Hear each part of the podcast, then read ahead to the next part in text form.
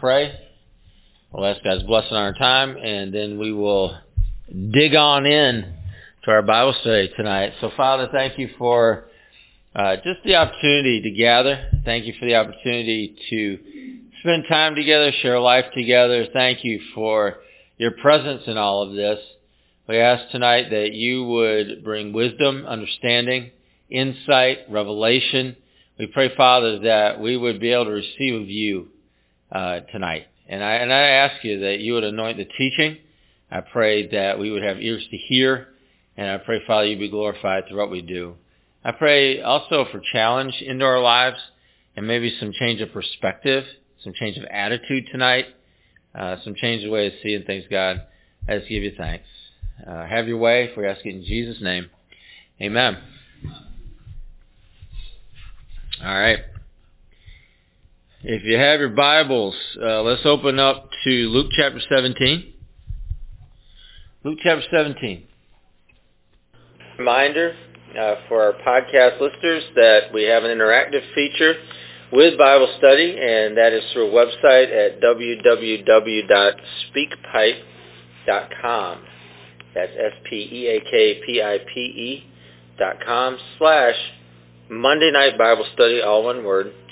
You go there to that web page, and there's a button that you can toggle, and you can leave us what would appear to be a voicemail. And we'd love to hear from you. Could be just saying hi, or maybe you have a question about Bible study, or maybe you have a comment, or you just want to tell us where you're from. But we'd love to hear from you. Could be something good God's doing in your life. So drop us a line, uh, leave us a message, and we'll endeavor to play that at our next Bible study. Luke chapter 17, and I need a volunteer willing to read verse 10. So you also, when you have done everything you were told to do, should say, We are unworthy servants, we have only done our duty. All right, thanks for reading that. You read the verses up above that. Uh, kind of an interesting discussion is taking place here where Jesus is teaching, and he starts the chapter there talking about forgiveness and the whole idea behind forgiveness and how uh, we're called to forgive. And and he he really begins by just saying, well, offenses are going to come your way. There's going to be things that are going to happen in your life. There's going to be offenses that are come come your way. There's going to be challenges that are going to come your way. Uh, there's going to be challenges to your faith. They're going to come your way. There's going to be all kinds of stuff that you're going to face in life. And I find that verse comforting uh, only because I, I, I don't like to think of myself as being the one that just has bad luck, right? Because I'm the I'm the one Christian that has a hard time, or something. But really, Jesus said we're all going to have some hard times. Jesus said we're all going to face some difficulties. Jesus said we're all going to uh, be challenged in our faith. We're all going to be challenged in uh, what we believe, our sensibilities, those kind of things. And so offenses are going to come. And so uh, the real question becomes, and, and I believe that's what Jesus is speaking toward here, the real question becomes like, what do you do about it? How do you handle that? What kind of response do you give? And and so he begins to talk about the whole idea of forgiveness. And he says, if, some, if you face offense, he said, well, go ahead and rebuke your brother. What does rebuke mean? Well, it just means tell him he's wrong. And and and if he asks for forgiveness, forgive him. And then he goes on beyond that. He's like, all right, well, that seems really gracious to most of us. is that we go ahead and we tell somebody, hey, you done, you did me dirty on this, um, and they say, oh yeah, yeah, I did. I'm sorry, and so you forgive them. That's a lot of grace. But then Jesus goes on, he's like, yeah, okay, well, up to seven times, if he does that in a day, just forgive him seven times, which is completely ridiculous. Because if you think about that, how ridiculous that is, here's why it's ridiculous. if somebody does you dirty and you confront them and you say, hey, you did me wrong, and they look at you and they're like, oh yeah, you're right. Would you forgive me? Uh, sure, I forgive you. But then two hours later they come back and they do you dirty again. Right? And you're like, hey, you did me dirty again. Oh yeah, you're right. You forgive me? You're like, huh, okay. But think about that seven times. Seven times. By the seventh time, do you think they know they're about to do you dirty before they do you dirty? Seriously? And if you confront them and they say, oh, you're right, I'm sorry. Would you forgive me? What did Jesus say to do? Forgive them. Okay, you know what that makes you officially? Bonafide sucker. That's right. That's exactly correct. And and that's exactly what he's saying here. I mean, it's it's so funny. Like you, we look at this and and they're saying, well, you know, it says in another place seventy times seven. You can't even make it to seven. Forget about the seventy times seven. All right, we don't make it to seven. Somebody does you dirty once, you give them another shot at you. Okay. Well, you're a nice person. How about the, third time? Yeah. How about the fourth time? How about the fifth time? How about the sixth time? If you're waiting around for the seventh time, you are a sucker. But that's what Jesus called you to be. And so then he starts this teaching that we have here. All right, so he, he, he says, all right, seven, seven times in the, in the day. And so they looked at him. You know what the disciples' response to that was? His call to be suckers? Increase our faith. You know what Jesus' response to was that? To the request to increase our faith? You can read it, but what's he really saying there? You know what he says there? He's like, you got enough faith. I don't need to increase your faith. You have enough faith. That was his response. So, so really the issue isn't increase my faith. That wasn't the issue. The issue with the disciples wasn't they needed more faith. That wasn't it. But there definitely was some things needed to change in the way they were seeing things. They were changed in the way they were understanding things, the perspective, the way they were going about, going about life. And so he was challenging that. So we get down to verse 10, and we've seen a commendation here to the application to the disciples. And and he, he makes the example, he's like, yeah, I mean, if you've got, uh, if you got somebody that's out plowing your field, I mean, they're supposed to be plowing the field, right? Yeah. If you got somebody that that's working for you, well, they're just supposed to be working for you. If they're guarding your sheep or watching your sheep, well, they're, they're being shepherds, and that's their job. That's what they're supposed to do. And so you hire them. That's what they do, and that's it. I mean, there's no need to um, have any other type of a relationship with them except for the fact that they're plowmen, they're shepherds, or whatever else that they're doing for you. And then Jesus looked at his disciples and in the same way, in the same way, in the same way, when you obey, talking to his disciples, and then he goes into what was just read. So you got to read all that in 1 through 9, verses 1 through 9, looking at that, like what was happening. What's he saying? He, he gets into this whole forgiveness thing. And then he, he gets into this whole sucker thing. Go, go beyond forgiveness to be a real sucker. And then they're like trying to think, all right, well, we, I ain't going to do that. I need more faith. You don't need more faith. You got enough faith. What Jesus tells them. He's like, I'm telling you who to be. That's what Jesus is telling them. I'm telling you this is your job. I'm telling you this is what I expect of you. I'm telling you that this is something that you need to do in your life. No excuses. There is nothing else to be said about this. This is what he expects from our lives. Period. In the same way as you expect the plowman to plow, you expect the shepherd to look after your sheep. In the same way, this is what he expects of us. Now, I could make that nicer for you, but he didn't make it any nicer. I could make that softer for you, but he didn't make that any softer. That's a pretty hard line, right? That's a pretty hard line to say in the same way the plowman plows, in the same way the shepherd watches sheep, this is who you are. The Christian is a sucker. That's it. In the same way. And so that is his expectation.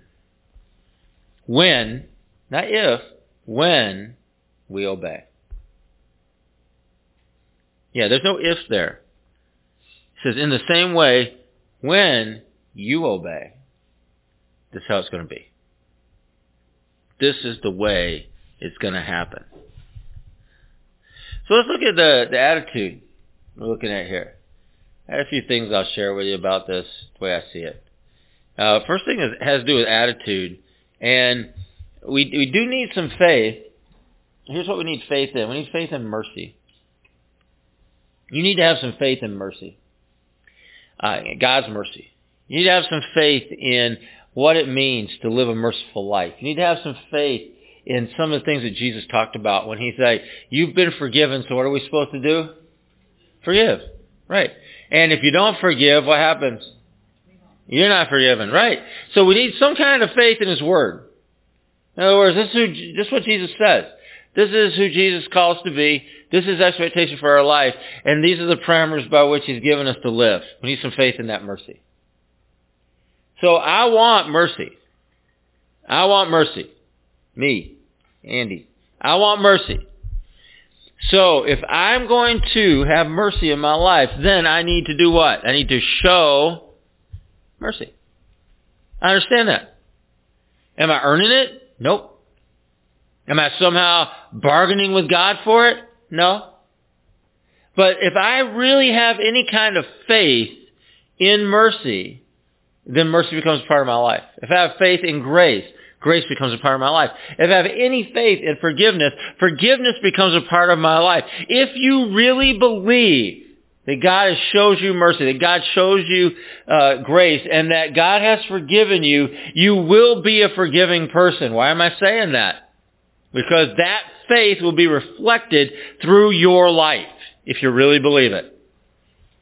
Most of the people I've ever met that have been the biggest jerks as Christians really don't believe that they're forgiven. They don't believe in God's mercy. They don't believe in God's grace. Not really. They'll tell you about it. They can quote scripture about it. They can go on and on about the theological ramifications of it, but do they experience, live it, and dwell in it? The answer is likely no.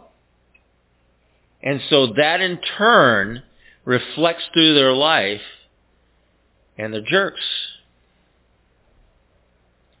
They're jerks. I had a PTSD moment last night. I was at, at a place, most of you know where I was at, so I'm not going to really say where I was at, but I was at this place and I was around a bunch of Christians. I'm not usually around a bunch of Christians. And I know I'm not supposed to say stuff like this, so forgive me if you need to.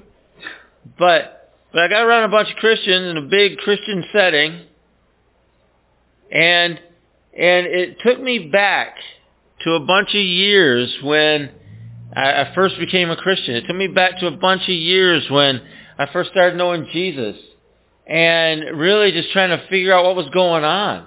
I didn't have any idea. And so I ended up in a particular church. Ended up among a, a particular group of people, and it was challenging. It's challenging. And it reminded me, just standing there, sitting there, whatever was going on, of that. And uh, of how much I really didn't, didn't like being in that place years ago. It just reminded me. Now, should I have better healing than that? Should Jesus be working in my life better than that? Well, sure. I'm just telling you what happened. I'm not justifying it. I'm not telling you it was the best thing. I'm not telling you it was a good thing. I'm not telling you that it was the best reaction or anything else like that. All I'm telling you is where I was at. And there was a reality to that that just took me back to those moments and some of those people that I knew that were some of the meanest people I've ever met in my entire life. And I mean mean people. And I began to think about how if we don't live in mercy ourselves, how do we show mercy? If we don't live in grace ourselves, how do we show grace? If we don't live in love, how do we show love? If we don't live in forgiveness, how do we show forgiveness? I don't know. I don't think we do. And I think that's part of the problem. And, and so, I mean, it'd be like what, what Jesus was talking about here. He's like, if you're a plowman, then you go in the field and plow, right? Then that kind of define that? Can you call yourself a plowman and not go in the field and plow? I guess you can call yourself that, but is anybody going to believe you? You know, you call yourself a shepherd, but you don't have any sheep. Anybody going to believe you? You're not watching any sheep. You're not out in the field. You don't have any sheep. Anybody going to believe that you're a shepherd? Yeah, no, you can't. You can't do that. It doesn't work that way. So, so in the same way, what Jesus is saying here, in the same way, take a look around. If you want, when you obey, when you obey, you know, that part I was talking about being a sucker, if when you when you're going to obey that, all right, then you need a certain faith in forgiveness and grace and love and mercy. You have to be living that somehow. You have to be a person that's received that and is living that in order to display that or even claim it. You have to be a shepherd with sheep. You have to be a plowman with a plow in the field. And if you're not, then who's going to ever believe that? Hopefully nobody. They might believe you once, but as soon as you don't show up with a plow, you're not a plowman. Or you don't show up with any sheep, you're not a shepherd. And it becomes obvious at that point. And so just as that's obvious, I think it's really obvious if we're going to be the church and we're going to say, hey, um, let me tell you about the forgiveness of Jesus, but we don't live in that kind of forgiveness. Let me tell you about the mercy of Christ, but we don't live in that kind of mercy. Let me tell you about how Jesus loves, but we don't live in that love. They might believe you once, but you're like that shepherd without any sheep. You're like that plowman without a plow. And there's really no power, no substance to your words. Those words have to mean something. Jesus, in another place, put it this way. He's like, if you've been forgiven much, you'll love much. And that makes sense. Because he was talking about, uh, I went over this, but he was talking about that woman that came into the Pharisee's house and, and how she washed his feet with her tears and wiped his feet with her hair and anointed him with uh, a nice smelling whatever it was. It was perfume, but we'll call it cologne because it was a guy, Jesus. But anyway, and she anointed him, and and so the Pharisee got really upset about that because he's being touched in a familiar way by this prostitute, and how he just allowed that to happen. He watched it happen, and he allowed that to happen, and he was really upset about that. And and Jesus' response to that is like, yeah, I came into your house. You didn't wash my feet. I came into your house. You didn't anoint me. I came into your house. You didn't take care of me. But this woman, who I don't even know, has not ceased to wash my feet with her tears and wipe with her hair and all the rest of that, that she was caring for him. And he made that statement. He's like, if you've been forgiven much, you'll love much. And that's why prostitutes and tax collectors were entering the kingdom before those Pharisees were. That's why. And as I was saying earlier, I was reminded, I was reminded, reminded that I don't want to be around the people that are just offended by that. And that's probably about 95% of the people you know that call themselves believers would be offended by that.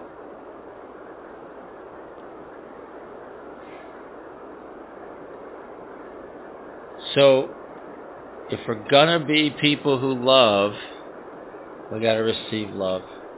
We got to live in it. You've been forgiven much, you're probably going to love much. You've been shown a lot of grace, you're probably going to show grace. You've been shown mercy, you're probably going to show some mercy. But you got to be willing to receive that. You got to be willing to accept that. You got to be willing to live in that. You got to recognize that you got a need for that. And be willing to receive that if you're ever going to move in that. So in the same way, kind of interestingly, you know, he talked about forgiveness. He had his disciples there. His disciples. His disciples have been forgiven much, but they didn't realize that. They hadn't seen it. They hadn't really received it yet. Because as soon as he started talking about being a sucker, you know, seven, seven times you're going to forgive somebody same day. That's what he described there. Seven times in the same day you're going to forgive somebody. You're a sucker. Right. But he's talking to them about being a sucker. They're like, well, increase their faith. He didn't need to increase their faith. He's like, you got plenty of faith. What they needed was an increase in mercy in their lives. They needed to look at Jesus and, and, and discover and realize what a sucker he is for even picking their sorry asses. Right? But they can't see that. For calling them. They can't see that for his patience with them. They can't see that for for all that he had been laying out on their behalf for them, the time spent, the teaching, and all the rest of the stuff that was going on in their lives that he was pouring into their lives. They couldn't see any of that. All they could see is what? Seven times. Wow, that make me a sucker. Give me more faith. You got plenty of faith. Just need to understand who you are. You need to understand who Jesus is. You need to receive what Jesus offers and recognize that he's already modeled this for you. He's already done it. It's hard when you want to believe something about yourself. It's hard. Nothing's impossible. Nothing's impossible with God. But I will tell you this about God. You think about things that he calls us to do. I mean, just, you know, randomly in the New Testament. Things that he calls us to, like worship or preaching or teaching or, or benevolence or, you know, whatever. Whatever. Giving, whatever you want to look at. So, all those things, that that's what he calls us to do. That's what he tells us to do. It's our duty. Right? That, that's what we're called to do. Forgive? Yep. Love? Yep. Show mercy? Yep. All that stuff. All that stuff. We got to recognize it for what it is. We got to recognize it that this is what Jesus told us. This is what we have been instructed in. This is what we've been given to do. And so in the same way that this is what we've been given to do. It's been modeled for us, been shown to us, and we've received those things in our own lives. It's been given to us to do. We need to get about it. And you know what? Nobody owes us anything for that. Nobody owes us a pat on the back for that. Nobody owes us a blessing for that. Nobody owes us anything for that. Nothing. Nothing for that. Because God cannot be in debt to any of us or to any of his creation. God is never in debt, ever, to you or me or anything in creation. We deserve, deserve, that's the key word, deserve, we deserve no return from him. So what he gives us, which he does, he gives abundantly. That's called love. That's called mercy. That's called grace. That's called him liking us. Yeah. He doesn't owe us. Like we're not working for God. He has no wages. You know, you go and work at your job, man, they give you wages. I'll tell you, there was a time. There was a time where people would go to work and get paid. I know this sounds crazy. They'd go to work and get paid and that was enough. Yep. Yeah. Nothing else was required. Because they were doing a job that they contractually agreed to do, and their employer would pay them the contractual amount, and that's a good deal. That was the deal. Yeah. See, God doesn't owe us, though. He doesn't owe us any wages. He doesn't owe us anything like that. We look at other human beings, and yeah, I mean, we can be in debt to people. We, uh, you know, that's our human relationships. But God's not like that. He's just not. And so we can't look at our, and this has to do with perspective. So we're talking about attitude first. Let's talk about perspective. We can't look at God that way. There's, there's no human term to, to look at him that way. And we have to look at each other in a certain way also. And I call the way we need to look at each other is in the same boat. Each other. That we're all in the same boat. And, and there are plenty of people out there that can do things that you can't do, and you can probably do things that they can't do. And there's people out there that are nicer than you, that are meaner than you. There's people out there that are more patient than you are or less patient than you are. There's people out there that are more honest than you or less honest. We're all in the same boat though. Because whether or not we fit one of those categories or, or whatever, those comparisons are utterly and completely fruitless that I was just going through. More honest than you? Well, in what way? Are we going to talk about this all night? I don't really care. You're nicer than me. Well, most of the time. Well, what does that even mean? I don't know. I don't know. But who cares? It's a fruitless conversation. It's always been a fruitless conversation. It continues to be a fruitless conversation. All of those conversations where we are comparing, all those conversations where we try to, to figure out equitably what is compared to the other person is compared to the other person, they're fruitless. They're absolutely fruitless. You know, we, I, I teach out of, you know, sometimes I teach out of because it's a, it's a justice issue. I teach out of the, the uh, story about the guy who had his vineyard and he wanted people to work and so they went out early in the morning, 6 a.m. They hired a guy. Come on out, I'll, I'll pay you a denarius. And then at 9 in the morning, went out, hired some more people. I'll give you a denarius. Went out, I'll pay you a fair wage. Went out at noon, I'll pay a fair wage. Went out at 3 o'clock in the afternoon, I'll pay you a fair wage. Went out at 5 o'clock in the afternoon, I'll pay you a fair wage. At 6 o'clock when the day was done, the guys came 12 hours, right? They got the what guys that came 12 hours. How much did they get? One. Why? Because they agreed to do that. How much did the guys get that was there for an hour? One denarius. Because why? They agreed that. And then the people grumbled, well, we've been here for 12 hours. How come we don't get paid more? Well, you agreed to work for that, right? Yeah. This whole idea of comparison is fruitless. And Jesus is trying to say that. It's fruitless. You can compare, compare, compare. It never works out. Never. Never. It will never work out. It never looks right. It never works out. And you're always mad. Stop it. You will never be happy. No one that lives their life comparing themselves to other people is ever happy.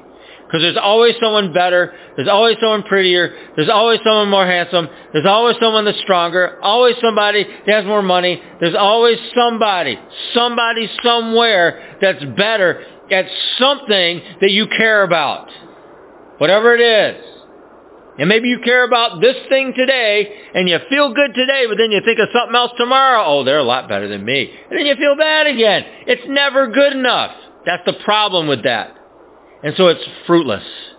And in this passage, perspective, it needs to start, at least between us, that we're all in the same boat.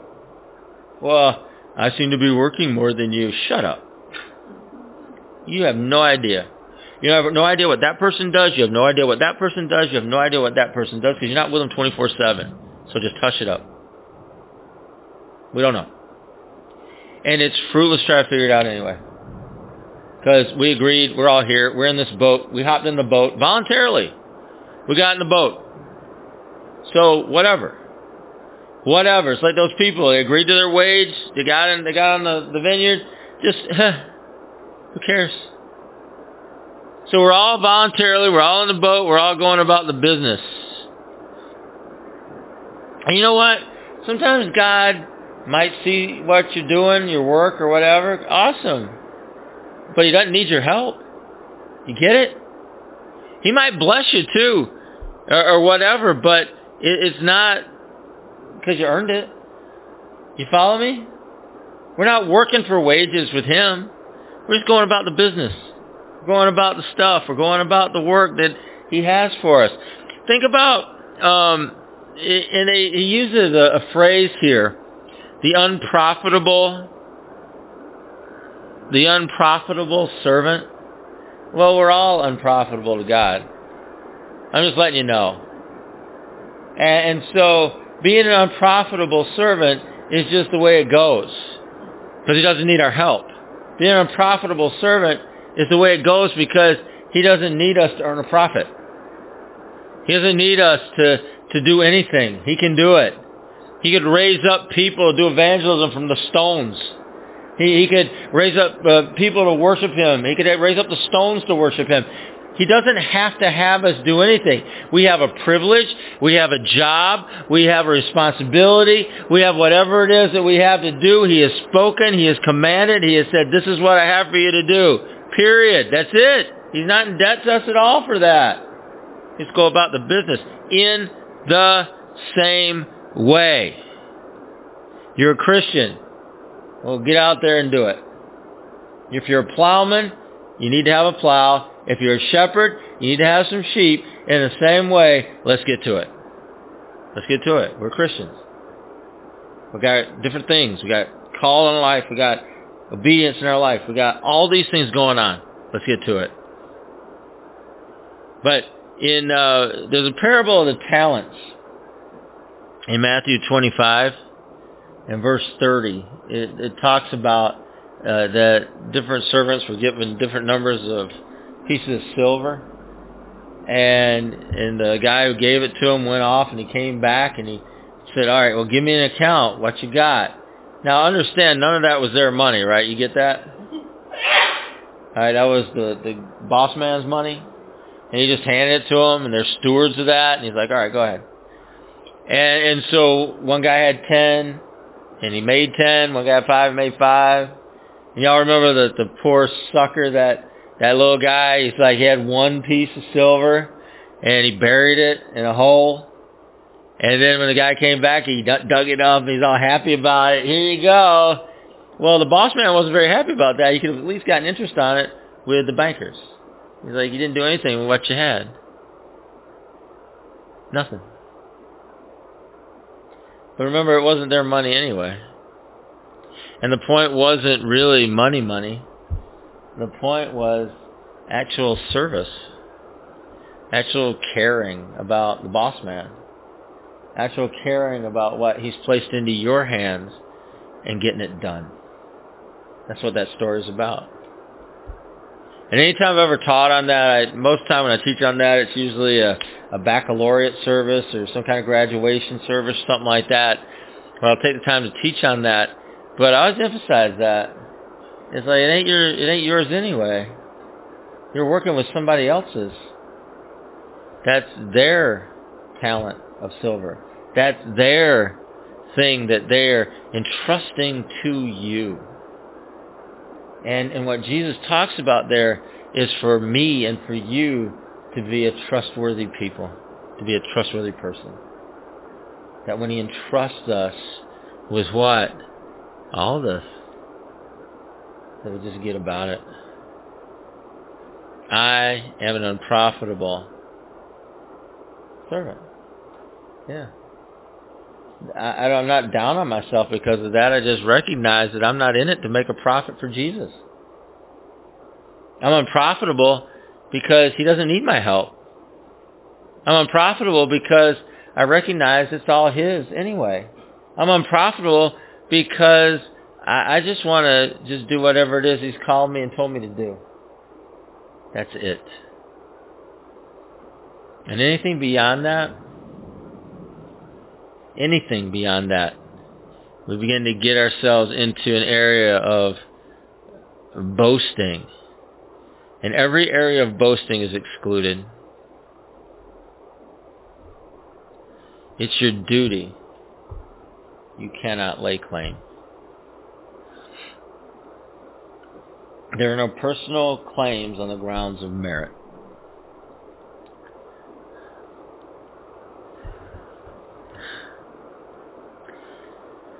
A servant, and it's, I'm talking about the truth about it, not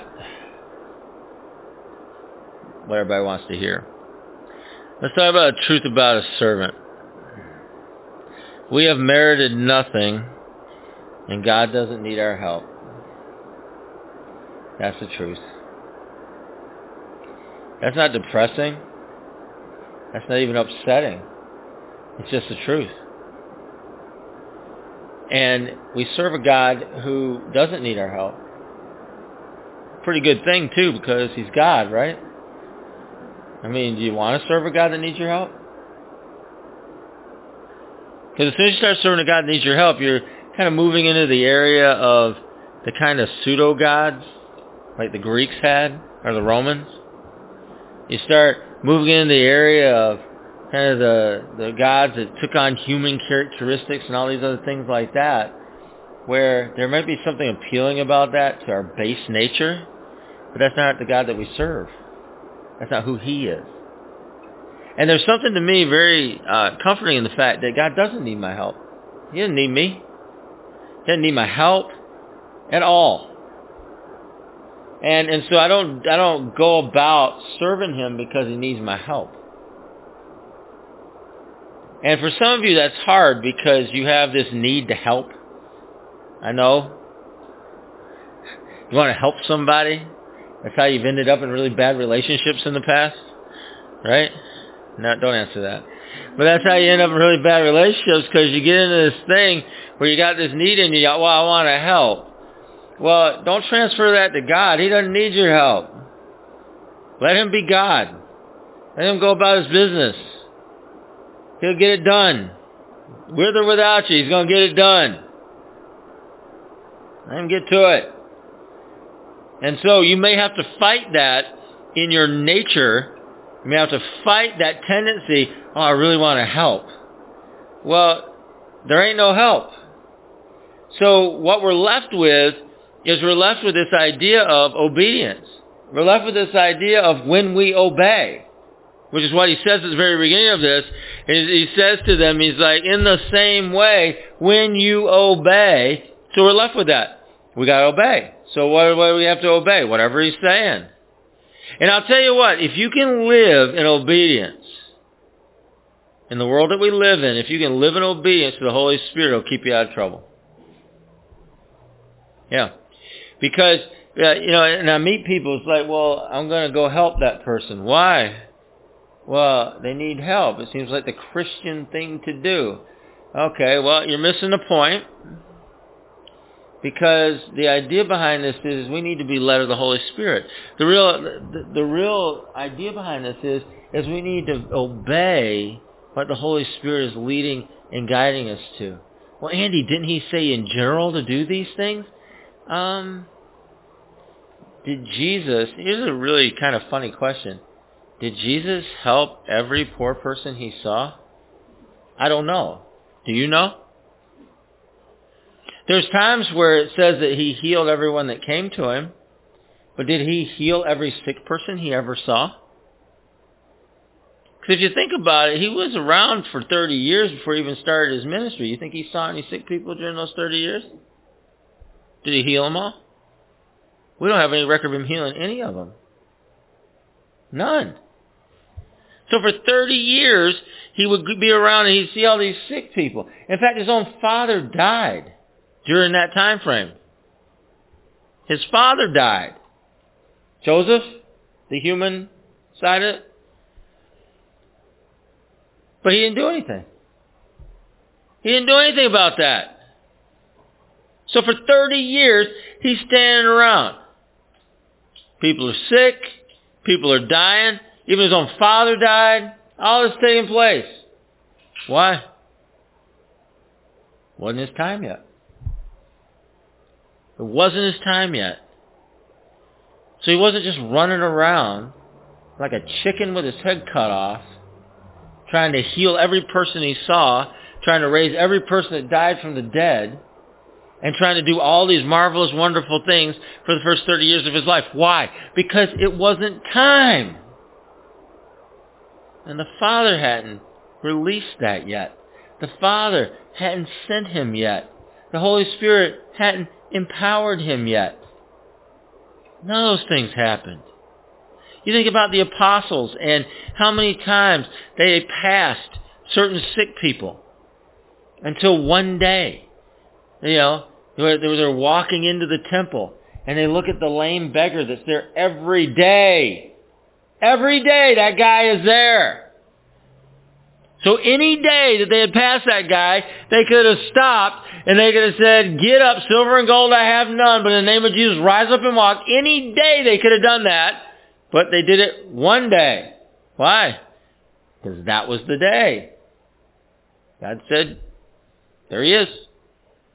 And in obedience, they did that thing.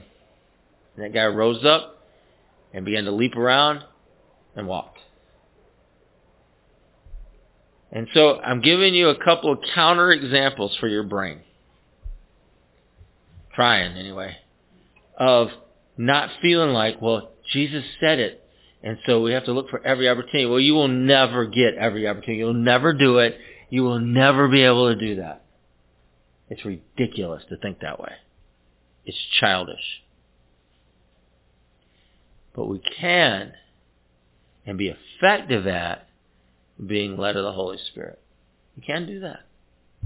We can and be effective at obedience. And so we obey. When it's time, we obey. When it's time, we speak. When it's time, we lay hands on. When it's time, we proclaim healing. When it's time, the miraculous happens. It's God's time. It's God's time. And so I hope you can begin to see why that's important. And, and here's why I think that's important. The reason I think that's important is that it's hard to take credit for that. If you don't initiate it, it's not your idea. It's not your particular timing. It's not in front of a crowd of your choice. It's not among a people of your choice necessarily. But God says, do this now. How much credit can you take for that? I mean, seriously. How much credit's in that? You know what, like, max credit for that is? That you're a good slave. You do what you're told. That's max credit. And you know what? That's a compliment in the kingdom. That is a compliment in the kingdom. Yeah, I just yeah, God just told me. And I've actually said that before. When people say, Hey, that was awesome, I'm like, yeah, I just God said it was time. That was it. And that's exactly what happens. And so I want to encourage you that there's a reason behind this. That there's a perspective behind this. There's a way of seeing things behind this. There's taking on this role of the servant behind this is that we're not initiating, we're responding to the voice of God. Now is the time. This is the person. Do what I tell you to do. And I just really believe him, it just deep down inside, it's harder to take credit for that. It's more difficult to feel prideful about that. And we need that. Because it keeps us in the place as his disciples where he's going to use us more powerfully. It's a deep humility and it's real. I mean, we fall short all the time. And it's okay to recognize that. Because if you live in mercy and grace and love and forgiveness, you're not afraid to see that. You're not afraid to see that you fall short. You're not afraid to see that you mess up. You're not afraid to, to see that you, you do something wrong. You're just not afraid. It's okay. Uh, Romans 3.23, it says, for all, meaning everybody, everybody has fallen short of the glory of God. Well, God lives in glory, right? And we all fall short of that. So we're all, in a sense, kind of losers with that. We're not going to be able to live up to it ever. There's no, you cannot hit that standard.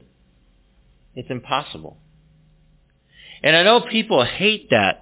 Like I remember I used to I preach sermons on holiness, or I'd preach sermons on on different uh, kind of big word concepts of theology, and people get really upset. It's like, well, but you you know you want to get as close as you can. Nope, it's waste of time. You can't say that. I'm like, I'm saying that. You can't tell people that. I'm telling people that. Because that false sense of, of God pride that people get, man, that's a killer. That is a killer for anything that God wants to do. It's a killer for your growth in Jesus. It's a killer for the moving and, and the growing of the kingdom. It's a killer. Stop it. And I can say that, and I will say that. All have fallen short of the glory of God. Every single one of us who has lived and ever will live and that is alive right now have fallen short of the glory of God and that's all there is to it. Stop. I'm okay with that. Why? Because I'm a firm believer and recipient of God's grace, His mercy, His love, and His forgiveness. Big. And I'm going to show that to the people around me. It's my duty. I'm going to teach because it's my duty. I'm going to preach because it's my duty. And I go on, all the things are my duty. I'm going to do those things. I don't need an extra pat on the back for it. I just need to get about it. God doesn't owe me anything for that. I just need to get about it. God doesn't owe you anything for that either.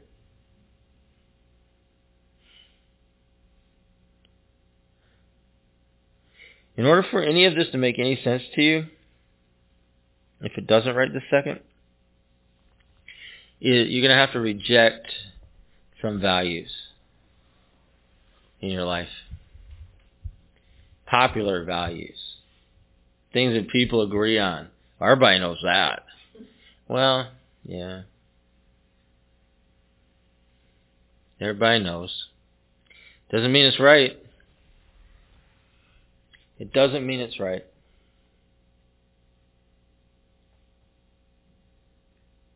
As I said a number of weeks ago, I mean, everybody knew the earth was flat for a long time.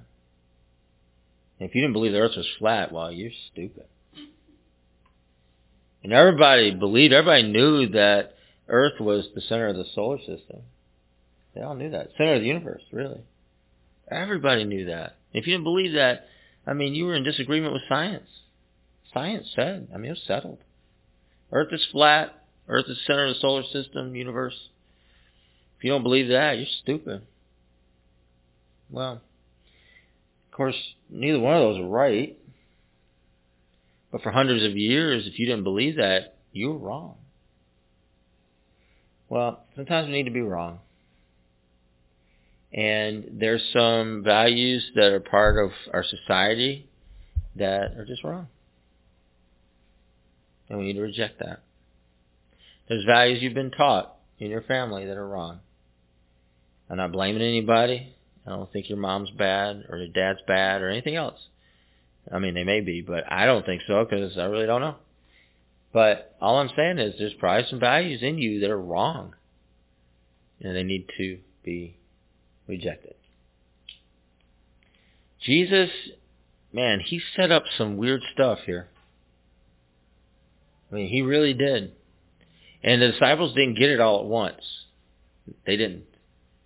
They didn't understand it all at once. They, they didn't get it all at once. That's why they were like, increase our faith. You got enough faith. Uh, what do we do now? Well, he, he told you, but they didn't get it right then. And you may not get this right now either. But there may come a time and there may come a day where this gets comes around again, and you're thinking to yourself, man, I'm just doing what God told me to do. And and when you start to realize that, and you start to understand that, and find peace in that, and rest in that, and comfort in that, I'm an unprofitable servant, just doing what I'm told. All right. There's a certain amount of peace in that. You're not a superstar. You're not expected to be anything more than an unprofitable servant who does what he's told. That's it. That's it.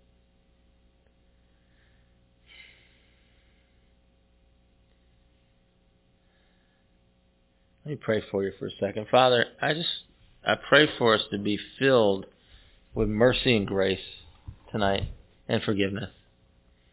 Because God, if anything gets through tonight, I pray it's this, that we've been forgiven much. I've been forgiven much. I have been forgiven much. And I'm going to love much. I pray that we take hold of all the mercy that you poured out into our life and that we love much and show much mercy. I pray that we get a hold of the grace that you continually pour into us. That God, we can be people just full of grace to people around us. I pray that if you increase our faith about anything, it has to do with how much you love us and forgive us. And all that mercy and grace that you have for us so that we in turn can live that way, can live in it, and it can live through us.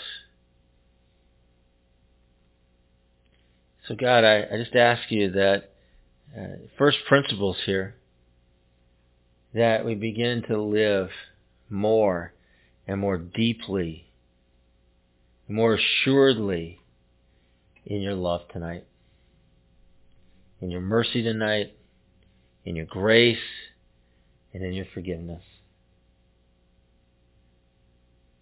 So I pray you'd set us free from bitterness, set us free from comparison, set us free from anger, set us free from from from some weird self-justice. Just set us free, God. To love you and love each other.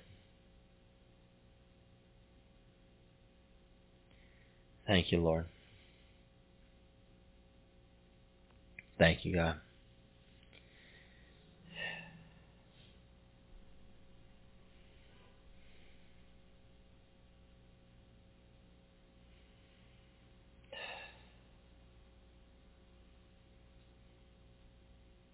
Thank you, Lord.